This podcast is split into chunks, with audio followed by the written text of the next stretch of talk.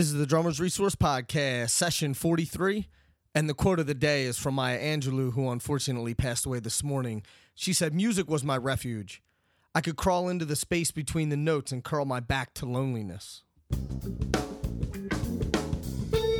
You're listening to the Drummers Resource Podcast, home of in depth interviews with the world's greatest drummers and industry professionals.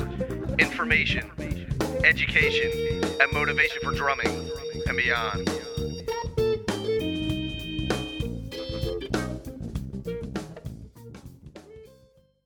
Hey, what's going on, everybody? Nick Ruffini here with another session of the Drummers Resource Podcast. And it was definitely not my intention to start off the podcast on a somber note about the passing of Maya Angelou, but I wanted to pay homage to her because she was such an amazing poet and author. And the least I could do was to use a quote of hers in the beginning of the podcast. So that one was for Maya Angelou. I hope you all enjoyed it. And let's get into this interview that we have today. We have Andy Burton from the John Mayer Band. He plays keyboards in the John Mayer Band. And Andy is it turns out is a local dude. He live he actually has a studio right above mine here in Hoboken and uh we've been trying to hook up this interview and it turns out he was right above me the whole time didn't even know which is awesome and we're going to get into this interview about or you know we're going to talk about what it's like to play with drummers and what drummers should be thinking about while they're playing with other musicians and not just playing for themselves. And you also hear what he looks for in a drummer. And he really gets into this whole thing about knowing where your strengths are and knowing what your talent level is and assessing your talent level to see if you're suited better to be a player or if you're suited, suited better to be in the music industry doing something else as a manager or something like that. So it's really interesting to hear how he feels about musicians and whether or not, you know, they should actually be players or not. So you'll definitely get that information in this interview. On a quick note, I'm giving away a 8-inch Bosphorus splash cymbal. They were generous enough to donate two of those, and right now we're going to give away one. If you sign up for the mailing list at drummersresource.com, you'll automatically be entered to win an 8 inch splash from Bosphorus cymbals, which is awesome of them to do, and the cymbals sound amazing. So all you have to do is sign up for the mailing list at drummersresource.com. Like I said, you'll automatically be entered to win. And let's get in this interview. I don't want to take up any more of your time, Mr. Andy Burton. Andy, thank you so much for, for doing this today, man. I really do appreciate it. Oh, it's my pleasure. It's it's actually odd to find out that uh, that we were trying to line up this interview and we both have a have a space like right on top of each other in the same building. I know that's crazy. Didn't even didn't even know it. So it's good to uh, it's good to connect with you, especially since you're since you're a local guy. Oh yeah. So I always like to get in every interview that I do. I always like to get the backstory of how people got into playing. Mm-hmm. Um, you know, because everybody has a different t- story. Some people grew up playing music. Some people's families were musicians, and some people were like, "Well, I didn't start till I was 20." You know. So what's your story? How did you get into playing, and, and how did you uh, how did you get the bug to play? Um, I think well, it, it definitely was. I definitely come from a musical family. Um, um, it's really on both sides of my family, but um, my mother uh, is an accomplished musician too. She uh, played piano, violin, and bassoon. Oh wow! And sang in the Robert Shaw Chorale when she was a young girl. Hmm. Um, went to the High School of Music and Art. Um, although she became a psychiatrist, uh, but she always and her mother was a piano teacher. So um, I still have her Steinway. I have a 1941 Steinway, Wow, um, which is in my house now, which was my grandmother's, that's awesome. which is really awesome. Yes, it's a wonderful thing. Um, and um, so, and I have two sisters that went into music, classical music. I have one sister, Amy, who is an opera singer and uh, very accomplished opera singer.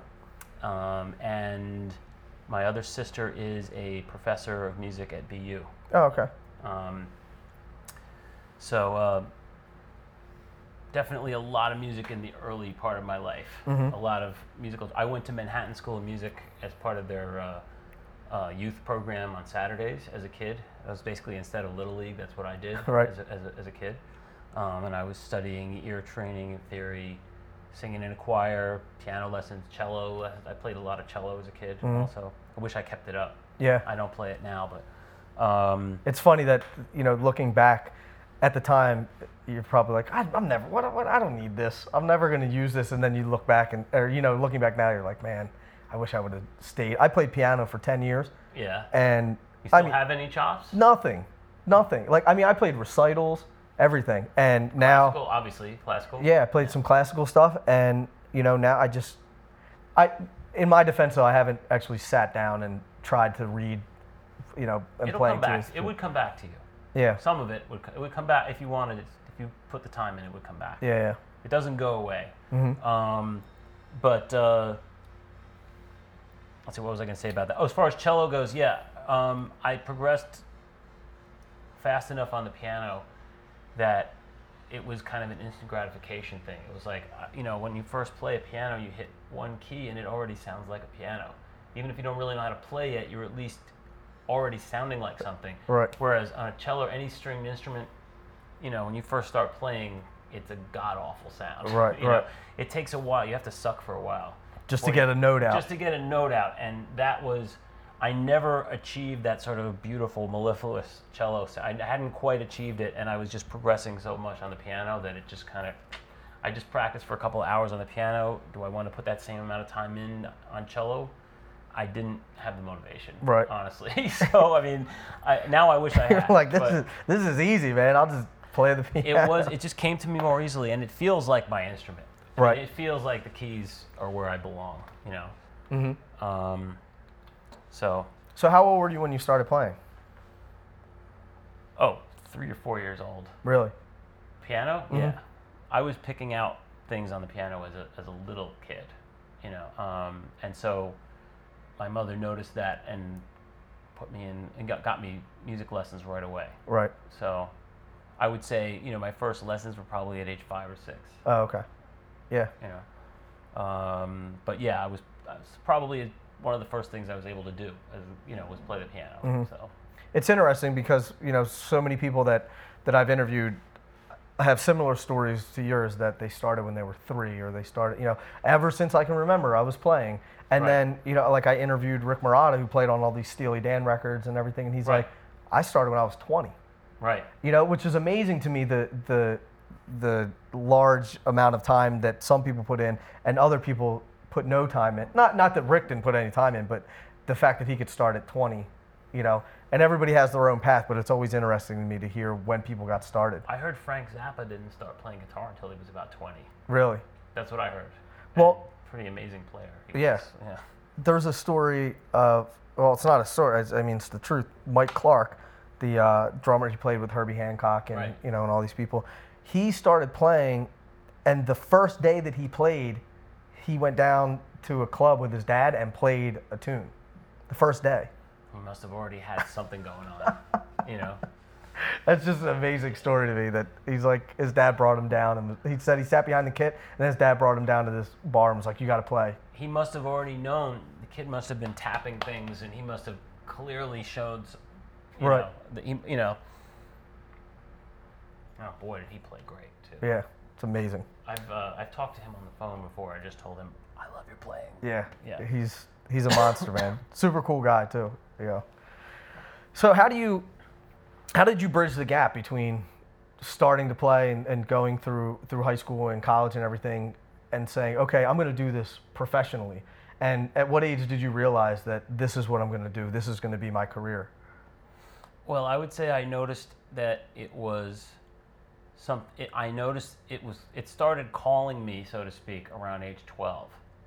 I mean, I was always music was a really really fun thing to do all the time. You know, it was always oh you know get to play the piano, music. Um, I never. I when I um, see when I was uh, at age 12, um, my parents were going to send me to this summer camp, and I was looking. I remember looking at the activities that they had, and I saw a rock band. And I was like, rock band. I so that was the first time I, I that's I, I distinctly remember that as like the first time. I didn't know if I was qualified. Think I could do this? I don't know. Could I play in a rock band? It sounds like it sounds like it would be great. And so I, I just remember that feeling of, of about playing, and then from that point on, I think I formed my first band. I was in eighth grade, so a little bit after that. Um, and let's see what else. How, how uh, rephrase the question a little bit again? Well, I was just curious on one when you realized that that's exactly what you wanted to do for a Oh, career, and the then professional part. and yeah, then how did you actually because you know a lot of people there's a disconnect between I want to be a professional musician, how do I do it? You know, and there's I think that there's a, a big gap between that and saying, you know, how am I going to figure out how to do this as a career? Because as everybody knows, it's not the easiest. It's not the easiest career choice to make. It isn't. You know, and so I'm always interested to hear how people bridge that gap and how people made it into a career rather than just doing it as a as a hobby or being a weekend warrior. Well, I would say I wrestled with that issue for many years. You know, I just knew that I wanted to do it, and um, I guess I mean I I, uh, I deferred going into the professional music workforce. You know, after after high school, I was expected to go to college, Right. and uh, and I made it into Harvard. So I decided, you know, I'm, all right, I'm going. I'm not going to say no to that. you Right. know. I was good at school. I you know I I had a lot. I was you know. I was an all-around stu- good student, and I, I was in a lot of theater plays. I did acting and singing as well as playing in bands. I was always, you know, um, so I, yeah, I would say at a certain point I was doing is I was doing a lot of school plays, and I was also playing in bands at the same time. I did music for school plays. I, you know, I was mixing uh, all in the performing arts. You know, and my sisters were also going into it, albeit in a different genre. They were going into my sister was going into opera mm-hmm. at the time, so there was always a sense of. I mean, it was clearly she's seven years older than I am, so even though I wasn't in the same field, it was just you know going into being a performer. Right. I could see how excited she was when she got her first gigs, so that was an encouragement, and I could see that you could do it. Mm-hmm. And um, so, um, not that I didn't know it was going to be a struggle, and certainly I was told it was going to be a real struggle, and I could have, with my grades and my degree, I could, you know, I, I, I kind of made sure that I could get a, a good straight job if I, If you I had to. wanted to. Right. What's your degree in? I, it ended up being in music, but it's, Oh, a, okay. it's a BA, Right. Right. so it's it's a liberal arts degree. sure. Um, and so I thought, well, with a degree from Harvard, you know, I, at that point, I, you know, I could walk into a Wall Street firm if I wanted to do that. And so part of it was like, that's my insurance policy. Not that I ever wanted to do that, but I know that if I'm in a situation where I'm, I just know that it's just like a psychological exit, like psychological backdoor. It was like, I don't have to be doing this. I could be doing something else. And that gives me a little mental space. Right. So I really, I'm doing this because I really, really want it because it's my soul. I'm choosing to do this. I'm choosing to do this. I mean, I mean, I worked with a lot of other people who, uh, it, this was the only choice for them. Like I, they, they, you know, people that didn't necessarily have um, a degree. Some people didn't. I work with a lot of people that didn't even go to college. Nothing against that at all. But Mm-hmm. Right. I'm not saying I was superior to those in any way. Right, no, I get what It's you're not a saying. superior, but it was like I felt like I had a lot of options in life, and I could do this if I wanted to, and I could always get out of it. If Right. I if I really think this is not for me anymore, I can go turn around and get a job Right. somewhere else. At least in my mind, I thought I could do that. sure. Um, so that's one way I dealt with it. You know, I said, okay, well, but this, you know, every year I would say to myself, do I do I suddenly not want to do this anymore?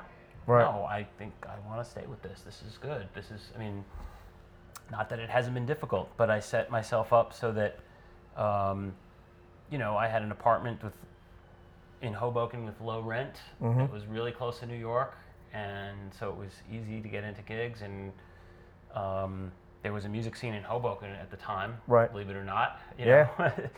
so um, that was part of what that, that just became what I'm doing. You know, I, I got into a band right after college that had a major label deal, and um, we were on Warner Brothers, and so that became what I'm doing after college. Right. Like I'm gonna be in a band and and uh, make a record and go on tour and see what happens, and.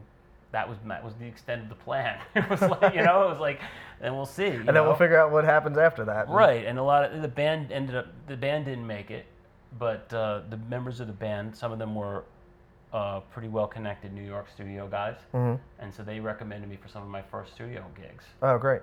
So I got commercials and I got, you know, indie records and other things. I got record, you know, I got the usual mix of studio gigs out Right. of that. Um, so um, yeah, what can I say? I mean, I, I kind of adapted to the You know, New York has got certain. I don't know how if you've sensed this, but New York's got a couple of musical undercurrents going mm-hmm. on. The history of New York behind it. There's, on the one hand, there is the like the Brill building, the songwriter, the commercial, like that that still exists somewhere. A lot of those people are doing commercials now mm-hmm. or were doing commercials. A lot of that music business died out in the 90s and 2000s. But there's still some remnant of it there. There's the folk scene that started in the 60s, mm-hmm. and there's still a lot of acoustic singer songwriters coming up that want records done Right. even now, New York based, you know, they, they the sound has changed, but they're still like coming from this folk background. Mm-hmm. And there's punk rock. There's still the indie bands that are wanting to do stuff, and they still need keyboard players. Although they may not hire me to be in their band, they still Right. want some cool keyboard parts on their record. Sure. So that's been sort of the building blocks of my work since I've been here. Mm-hmm. You know, New York, that is. Um, um, so I don't know. As far as when it became a career, it just it. I kind of had the feeling I was going to do it all through college, Right. and then when I got this, when I got this gig with this major label band, that just sealed the deal for me, I guess. And ever since then, it's just been a, a little mental check every year. Do I still want to keep doing this? right. And I still do. Right. So, So keep you know, doing it. Yeah, exactly. Does that answer your question? Yeah, absolutely. And especially, we're, we'll go into it a little bit more, but, you know, every year you say you do this mental check. And over the last year, you've been playing with John Mayer, so I'm sure that was like, that, that helped sway your decision heavily. Uh, it wasn't even a decision. Yeah. And I, we'll get, I want to get into the to the John Mayer stuff uh, in a minute, but I have a, a couple more questions about about actually bridging that gap and, and making it a career. What advice do you have for people that are that are coming up or that you know have been playing for years and they really want to try to make a career out of this? well, um, be honest with yourself about how much talent you have, and that's that's the first thing. And and and so, you know, if your talent is there's a lot of people want to be musicians. Not all of them have enough talent. That's not to be mean to anybody, but some people's talents lie elsewhere. They may discover it. Some people end up being in some other part of the music business besides being a, an artist or a performer because they realize they're really good at business or something. They're, so they really they end up being managers or something like I don't know. But if you really feel that your talent is in the playing, in the performing, or the writing, or the singing, or the producing, then double down on your investment. Like whatever you know, invest in yourself, you know, and totally believe in yourself. If you can really be honest and look yourself in the eye and say you've got the talent, then invest in yourself and uh, and don't um don't let anything really discourage you, even though it can be very discouraging. It can things can be very discouraging sometimes, you know. Um, Can you unpack that a little bit Yeah. about the saying double down and invest in yourself? Well, I don't just mean buying gear. Right. I mean, yeah, buy the gear you need. You know, Right. if you're a drummer, you know, buy the set of drums that you love. Buy the drums that you that even if it's not practical to take it on a gig, I would say buy the drum set of your dreams. If you have room for it, if you can find the space and practice on it and get so damn good that you can play on any drum kit that you get offered and play like that. You know, make Right. you know, learn how to make the magic of your drumming happen. Right, That's right. on, on you know And you know, the, speaking to that, a lot of people don't. Well, some people realize, but some people that have, haven't toured and used backline companies and stuff before. You know, Yeah. sometimes you get to the gig and whatever drums kit, whatever drum kit is provided, It could be you know, sad. It's gonna, it could be really, really sad. Yeah. You know, I've played in some situations where Oh, yeah. it's like, oh yeah, backlines provided. You get to the venue and it's crap. Yep. You know, and you still have to tune it up and make it sound good. And I'm sure Right. you've done, you've dealt with the same with organs too. so. Right. Oh yeah. Oh, believe me, I got to know all the rental Hammond organs all over the country from various touring situations. And sometimes you don't get a real one. Sometimes you, Right. you know, but um, so like I wanted, I got a Hammond organ. I got a, a, a B3 um, about what 15 years ago. Mm-hmm. Um, and I had no gigs that would allow me to. They even had the cartage at that time. I couldn't even get the cartage to play it on a gig. Right. But I bought it because I wanted to have one and learn how to really play it. And then I took gigs where I, I, I took one, there was one gig that I took, I won't mention what it was, but I took it because they were providing me with a Hammond. And I would get to tour, and I would oh, I was guaranteed like I think ninety percent of the gigs or something. I had a real Hammond, Nice. and I took it basically to get my chops Mhm. on that. So you just find a way, man. Life will throw you an opportunity to do something. You never know where it's going to come from to make it work. It's a, it's a little bit of a chancy thing, you know. It's like you might get an opportunity. I don't. know, What's your favorite drum kit? My favorite drum kit. Do you have one particular kit that you love? That's like your Uh, probably some sort of Craviotto drum kit. okay. And they're like 15 grand or 10 All grand right. or whatever, you know. maybe you'll. Uh, do you have one? I don't. I don't.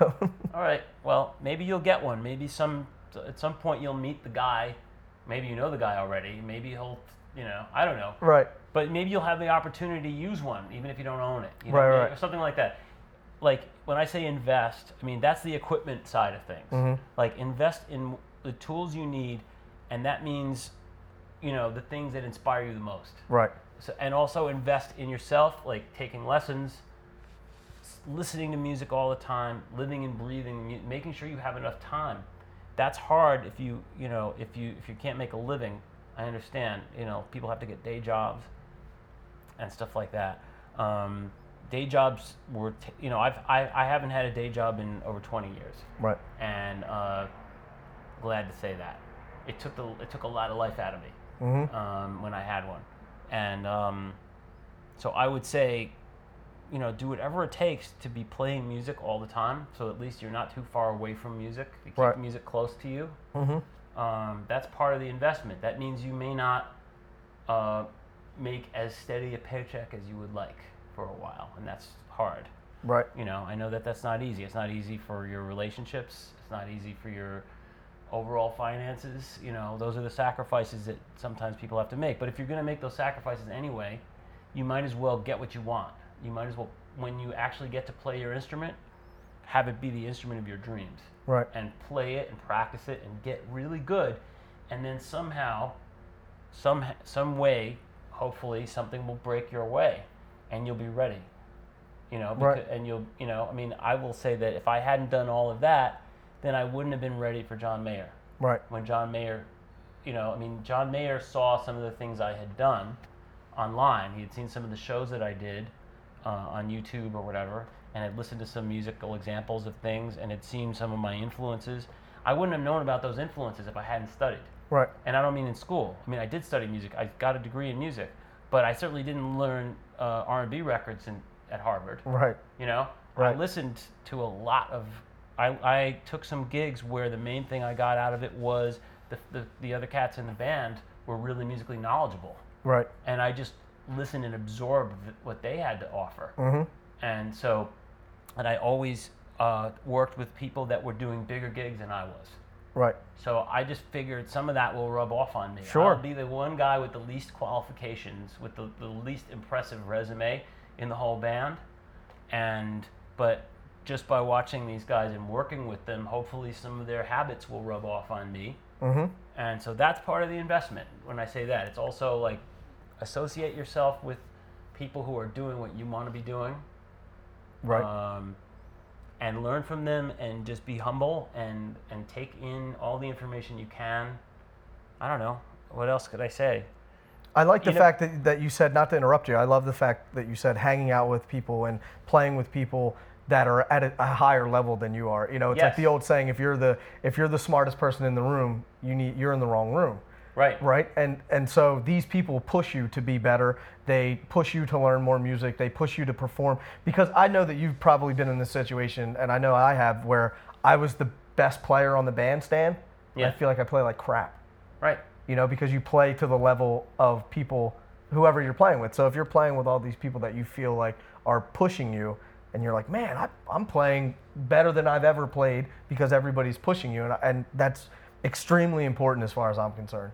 You know, to be with the, like, and like you said, playing with people that are playing higher profile gigs or people that are at a different level than you, at a higher level? Yeah, I had, you know, early on, I had a sort of like when I was about 14, you know, I had studied classical music from when I was early childhood.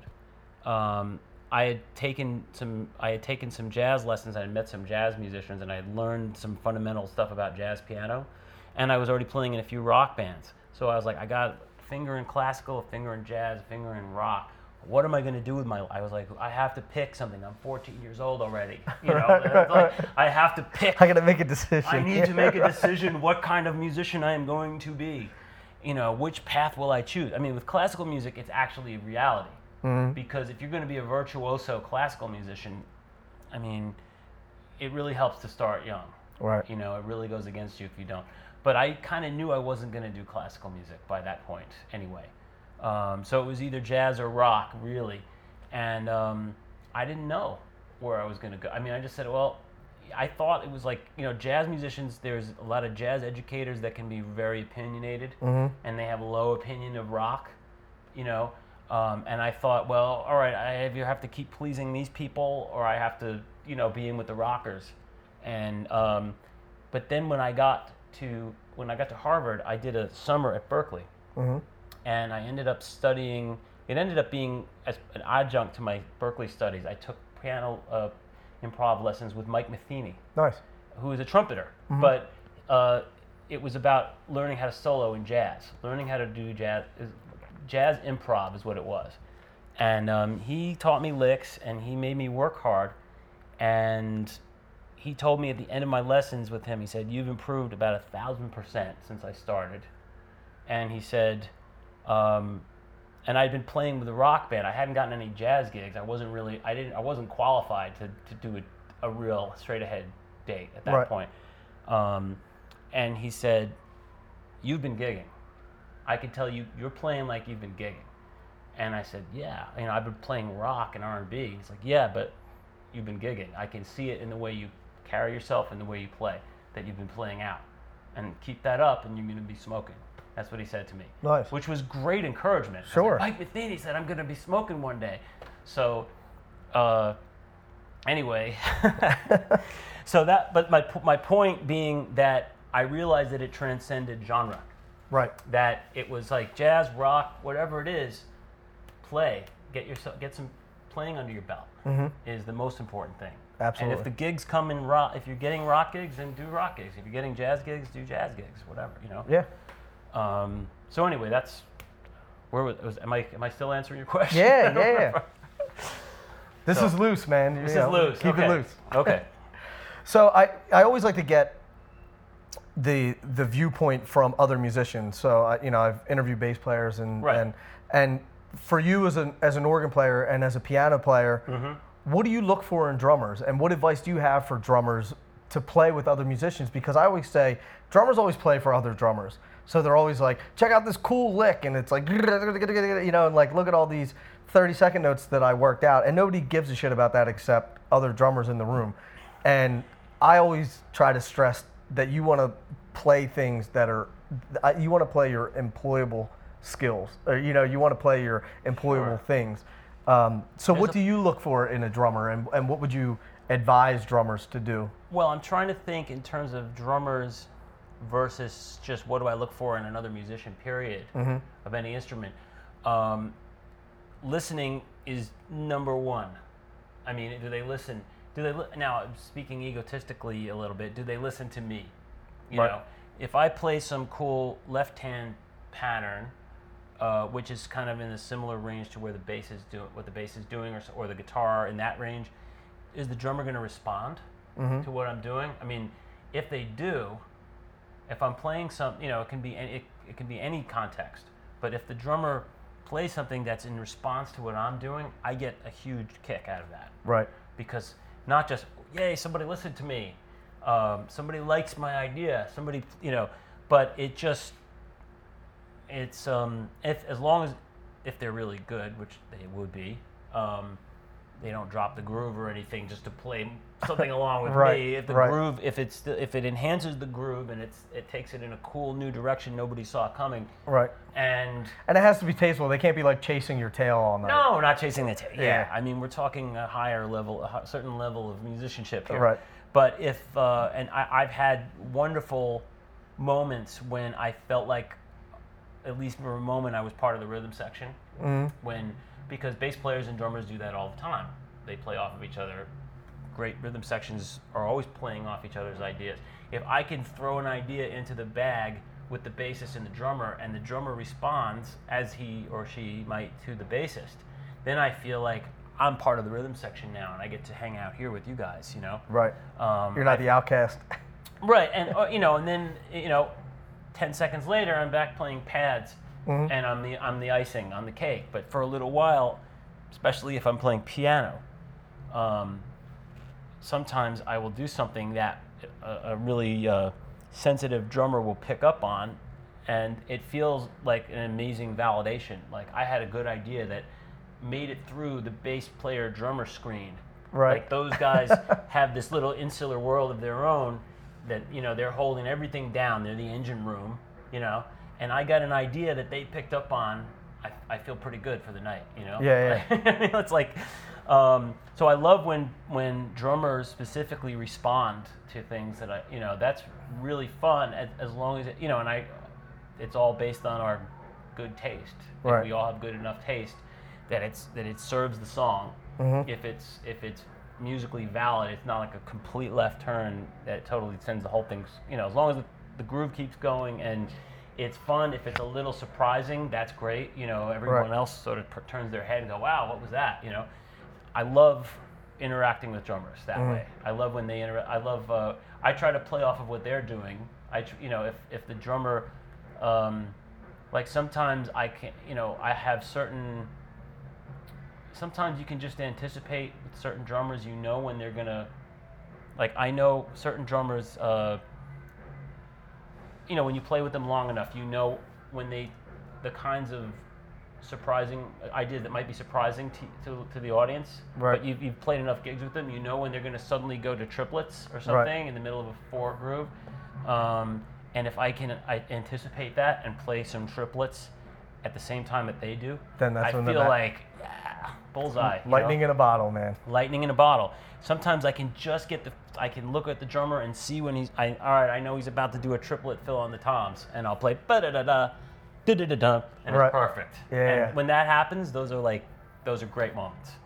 Um, I definitely have done that with Aaron. Mm-hmm. I've done that with Steve Holley. Do you know Steve? Yep. Yeah, yeah. Uh, I He used to play with uh, Wings, right? he did. Yeah.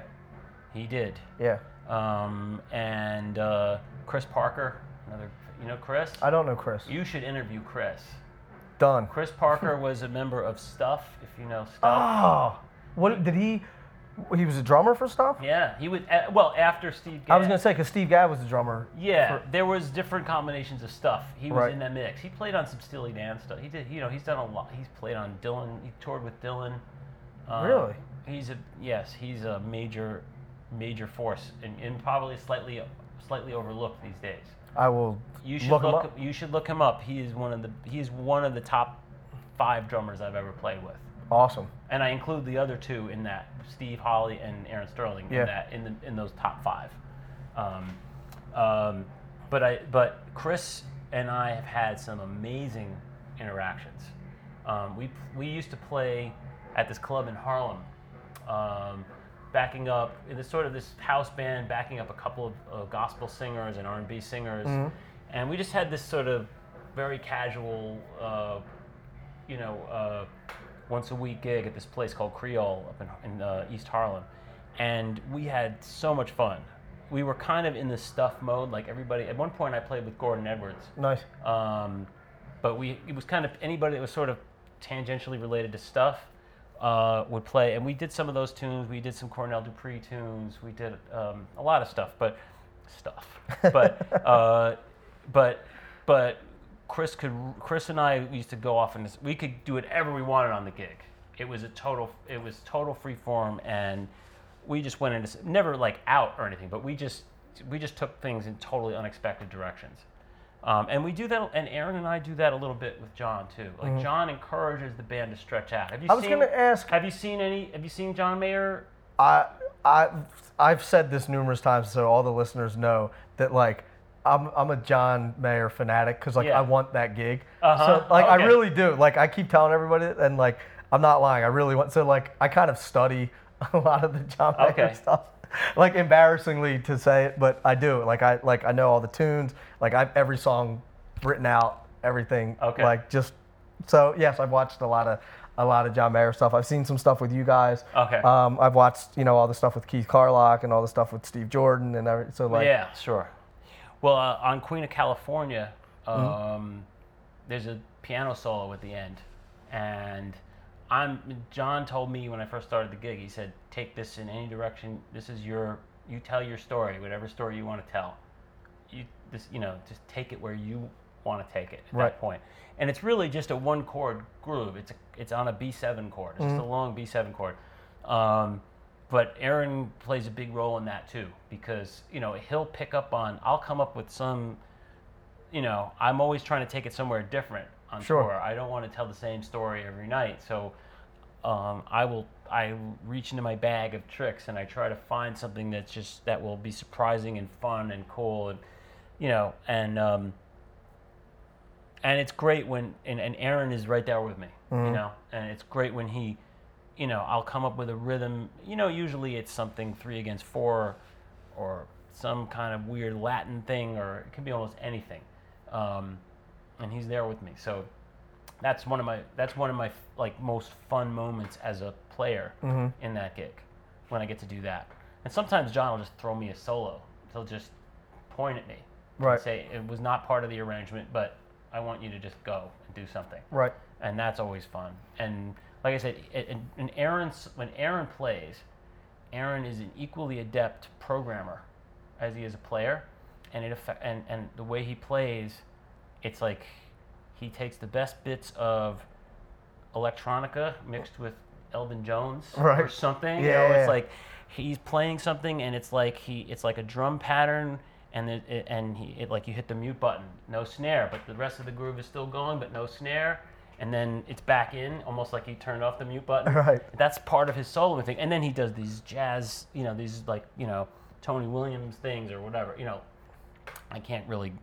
It, it's different every night. Right. But the bag that he draws from is deep, and it includes everything right up to the present because he plays on hit records, and I love that. He's got so many ideas, and they're all great.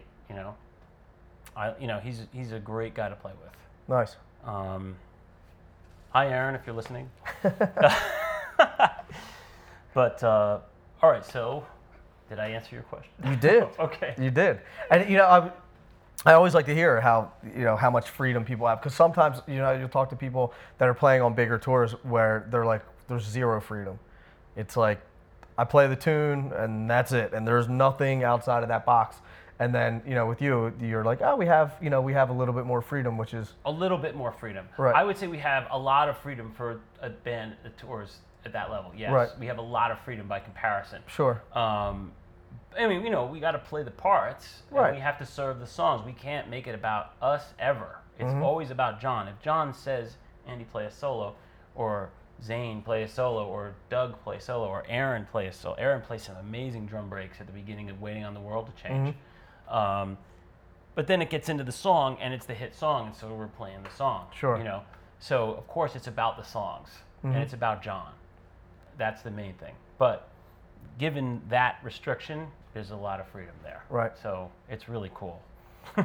Now you had mentioned off air. We were talking a little bit of, about how that gig came about, and most people, when they hear that somebody got a, a higher level gig like the John Mayer gig, it's normally like, oh yeah, well I was, you know, I just got the call one day, and that's how it happened. But there's always all these things that happen before that phone call comes through. Right. So can you kind of just walk us through that story a little bit?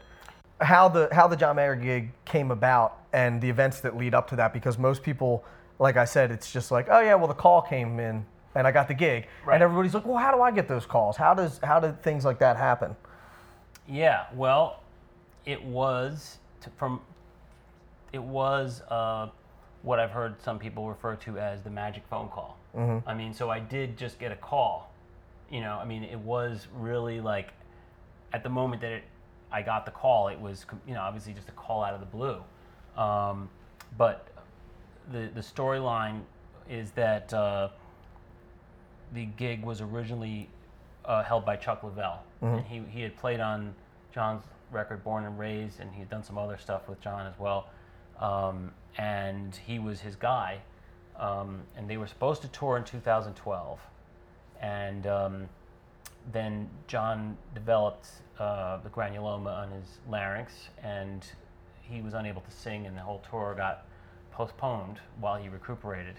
And so it was postponed into 2013, and Chuck was unavailable because he was working with the Stones that year. So um, he then turned to Chuck Leavell and asked if he could recommend anyone. And um, Chuck turned to he, he was rehearsing with the Stones at the time when the call when he, when that came in, and so he turned to Tim Ries, who was, you know, who's a sax player and second keyboard player with the Stones. If he knew and asked Tim if he knew anybody, and I had toured with Tim with uh, Rufus Wainwright in the year 2012, so I had gotten to know Tim and become friends with him, and um, and so Tim recommended me. And then what he did was he he called me out of the blue. I hadn't spoken to him in quite some time since he had left the Rufus tour, and um, uh, I got a call from him out of the blue, and uh, you know, so he just said, "Listen, I'm calling you about a gig," you know. And he just told me the whole situation. He said, "Is, is John Mayer something you'd be interested in?" And I said, "Yeah, of course. I Right. love John Mayer." And so he said, "Okay, uh, then I'll, I'll give your info to Chuck." And I said, "Great, thanks." And then I didn't hear anything for like ten days, or so, I, can't, I think it was about 10, it might have been ten days. It was a it, it was a long time. I was gonna say that is that is that a long ten days too? Well, you know, I I'd had almost there's a lot of almosts in in this business, Right. And I had had a few almosts with various name acts before, and so I never I never get surprised when something doesn't happen. Right. You get- you get your name in the ring, and you hope. And but you don't get your hopes up too high because it's like you just got to keep going to the next thing, you know. Um, so you don't get too disappointed when things don't work out. Um, so it, had been it had been I, I think it was ten days, and I hadn't heard word one. So I figured you know someone else got that gig. Right. You know, um, you know I figured there's tons of people in LA who would who would be right there who would get the gig. You know, and then uh, it's then at seven o'clock one morning I woke up and I saw an email and it was from Mayer's tour manager, and so you know, I, I elbowed my wife. I said, uh, "Hey, honey, I just got this email from John Mayer's tour manager." so I, you know, so that was the start of it. Nice. And so I found out the backstory that they had somebody that they hadn't been happy with. Mm-hmm. So um, that was how that came about. And then basically, uh, I just talked to the tour manager, and then I talked to John for about 20 minutes on the phone. And I guess I passed that audition, and then I was hired. You know, so um, it was it. By the time I became actually involved, it was like 90% of the way there. I just had to not screw it up Right. right. basically. you know, um, so yeah, I mean, uh, they, they had seen look, John had seen some of my stuff on YouTube. He had when he got my name, he looked on YouTube and he saw me with Rufus and some other people. Robert Plant did a show with, and uh, and you know saw my web page, my Nord endorsement, and he saw some of my influences, and he just you know he I guess he liked what he saw, and, and so you know I just had to talk to him and he basically asked me to come out, and then we worked out the money, and I was and I was in. Cool. Yeah. So that's how it happened, if that makes any sense. But when I thought about it afterwards, I realized how many things had to happen that were completely out of my control. Right. You know, like if John had never had the uh, the problem with his larynx, I would never have got, I would never have even been asked. I would have, it wouldn't have been it would have been Chuck. You know, uh, many there are at least three or four other factors in there that I had no control over Right. before it ever got to me. So that's I think par for the course with anybody who gets a gig like that when they say the call came in.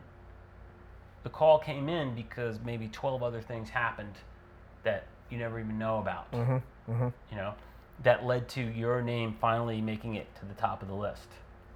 You know, and the only thing you can do is just go out there and like I met I worked with Tim. I had no idea that Tim was going to lead to anything. That that that you make a hundred connections like that. You meet a hundred different people on gigs, and you leave them with a good impression of you. Right. And maybe out of that hundred, maybe one or two of them are going to lead you to something really good. Or maybe one out of two hundred. Sure. It may never happen. mm-hmm. You may almost get a lot of things, and you know, but what can you do except uh, get as good as you can and enjoy the ride while you're there? And if you're only playing small gigs or medium gigs, you enjoy those, and you still, you know, go home happy. Mm-hmm. You know, wake up in the morning happy with what you have to do that day. You know, what else? can- You know, what else can you do? You have no control. A lot. Of, my point is, a lot of it is really out of your control. Mhm. You can only control the things you can control, which is how well you play, how well you get along with people, and how good of a vibe you give people, Mm-hmm. and how reliable are you. And those you just do your best on those, and hopefully something happens for you. I'm a firm believer that the cream always rises to the top, though. Yeah. So if you're, you know, if you're not putting yourself out there and you're not, you know, you're not cool to work with, or you're late, or you're a jerk, or well, then no, you're not going to get hired, and you know, you're not going to get. And there's a lot of a lot of really good gigs between you know playing at a dive bar and playing with John Mayer. Mm-hmm. You know, and there's a lot of people that make really have really good careers playing at mid to higher level things Right. and and all those gigs come from just putting yourself out there you know That's so right. if you weren't doing all that stuff that like you said that's the stuff that you can control Yeah, you know? and let me add uh, the way I got, you know, I met Tim through doing Rufus Wainwright, the tour with Rufus, which was a wonderful tour. I love Rufus to death. He's great. Um, but I got that tour from a connection from uh, Rufus's MD was a, a guy named Brad Albetta, who I ha- had worked with like 10 years previously and hadn't really done an awful lot with in the preceding 10 years. And he remembered me 10 years later for this. So I have him to thank as well. Um, and so, but here's the thing I had no idea that, you know, when I was doing s- sessions with him and a few gigs, I had no idea that 10 years later he was going to call me up for a tour, that for a world tour with a major artist like Rufus, and then that that was going to lead to John Mayer. I had no Right, right. idea. There was no way you could have predicted any of that mm-hmm. you know so but that and again for 10 years i hardly heard from him or saw him you know it wasn't like we were working together all the time Right, and right. he was hooking up his buddy he just remembered me Mhm. so i left a good a good enough of impression with him 10 years before that definitely speaks volumes to your playing and your professionalism and just like you said the vibe that you put out that these people can remember that after 10 years you know? yeah well i mean like i said that's so that's what one has control over Mhm. you know and if you want to get better gigs that's you know you just do the best you can on you know make every gig that you do you give your all to and you just try to be all around happy in it happy in what you're doing and hap- be, be a happy person you know? That's good advice. Yeah. So if people want to learn more about you and other things that you're that you're doing where can they go? Well um, i don't have a .dot com website okay. at this point. Um, I mean, you can always follow me on Facebook, um, and you know my my artist page at Nord has you know I got that I have to update that now. Um, but yeah, you can follow me there. Uh, that's probably you know probably uh, yeah fa- Facebook and my Nord page Okay. are probably the best way to reach me. I'm working on a CD of my own right now, which I've never done. I've never done my own. awesome I've never led my own band, and I've what kind of what kind of stuff are you doing um, it's well the stuff. It's going to be a lot of different things, but it's going to it, it bridges a lot of things between. Um, there's an organ instrumental side to it. There is an orchestrated pop side to it. Um, I also have some stuff that I play guitar on. So it's as I- as I said, it's um, I'm pretty ambitious for it to be my first CD, but but I've had a lot of years of experiences. But um, I'll know, you know, stay tuned. Let's Right. put it that way. Good. But I'm but I'm doing I'm demoing songs right now, and I'm working with some people uh, on on recording right now. So it's Cool. it's it's it's it's on the it's on the burner right now. It may come Awesome. out by the end of the year. We'll see. Great. So Well, Andy, thank you so much for doing this, man. I I appreciate it. Happy to find out that we're neighbors. That's pretty. That's that's cool awesome. too. That's so totally cool. I uh, I definitely appreciate you doing this. I know the listeners appreciate it as well, man. We'll have to we'll have to do this again. Absolutely. Cool. Anytime. Thanks, brother. There you have it, Mr. Andy Burton. And you can learn more about Andy on his Nord page, his Nord artist page, and also on Facebook. And you can reach him on Twitter at Andy Burton Music. And I'll list all of his links and everything in the show notes page. That'll be drummersresource.com forward slash session 42. And I'll have all his information on there, like I said. And if you want to win that Bosphorus Splash cymbal, 8 inch splash cymbal, just sign up for the Drummers Resource mailing list at drummersresource.com and you'll automatically be entered to win it. Be sure to check us out, facebook.com forward slash drummers resource, on Twitter at drummers r source, and Instagram at drummers resource. And until next week, keep on drumming. Thank you so much for listening. I really do appreciate it. You all know that. And I'll be talking to you soon. Peace.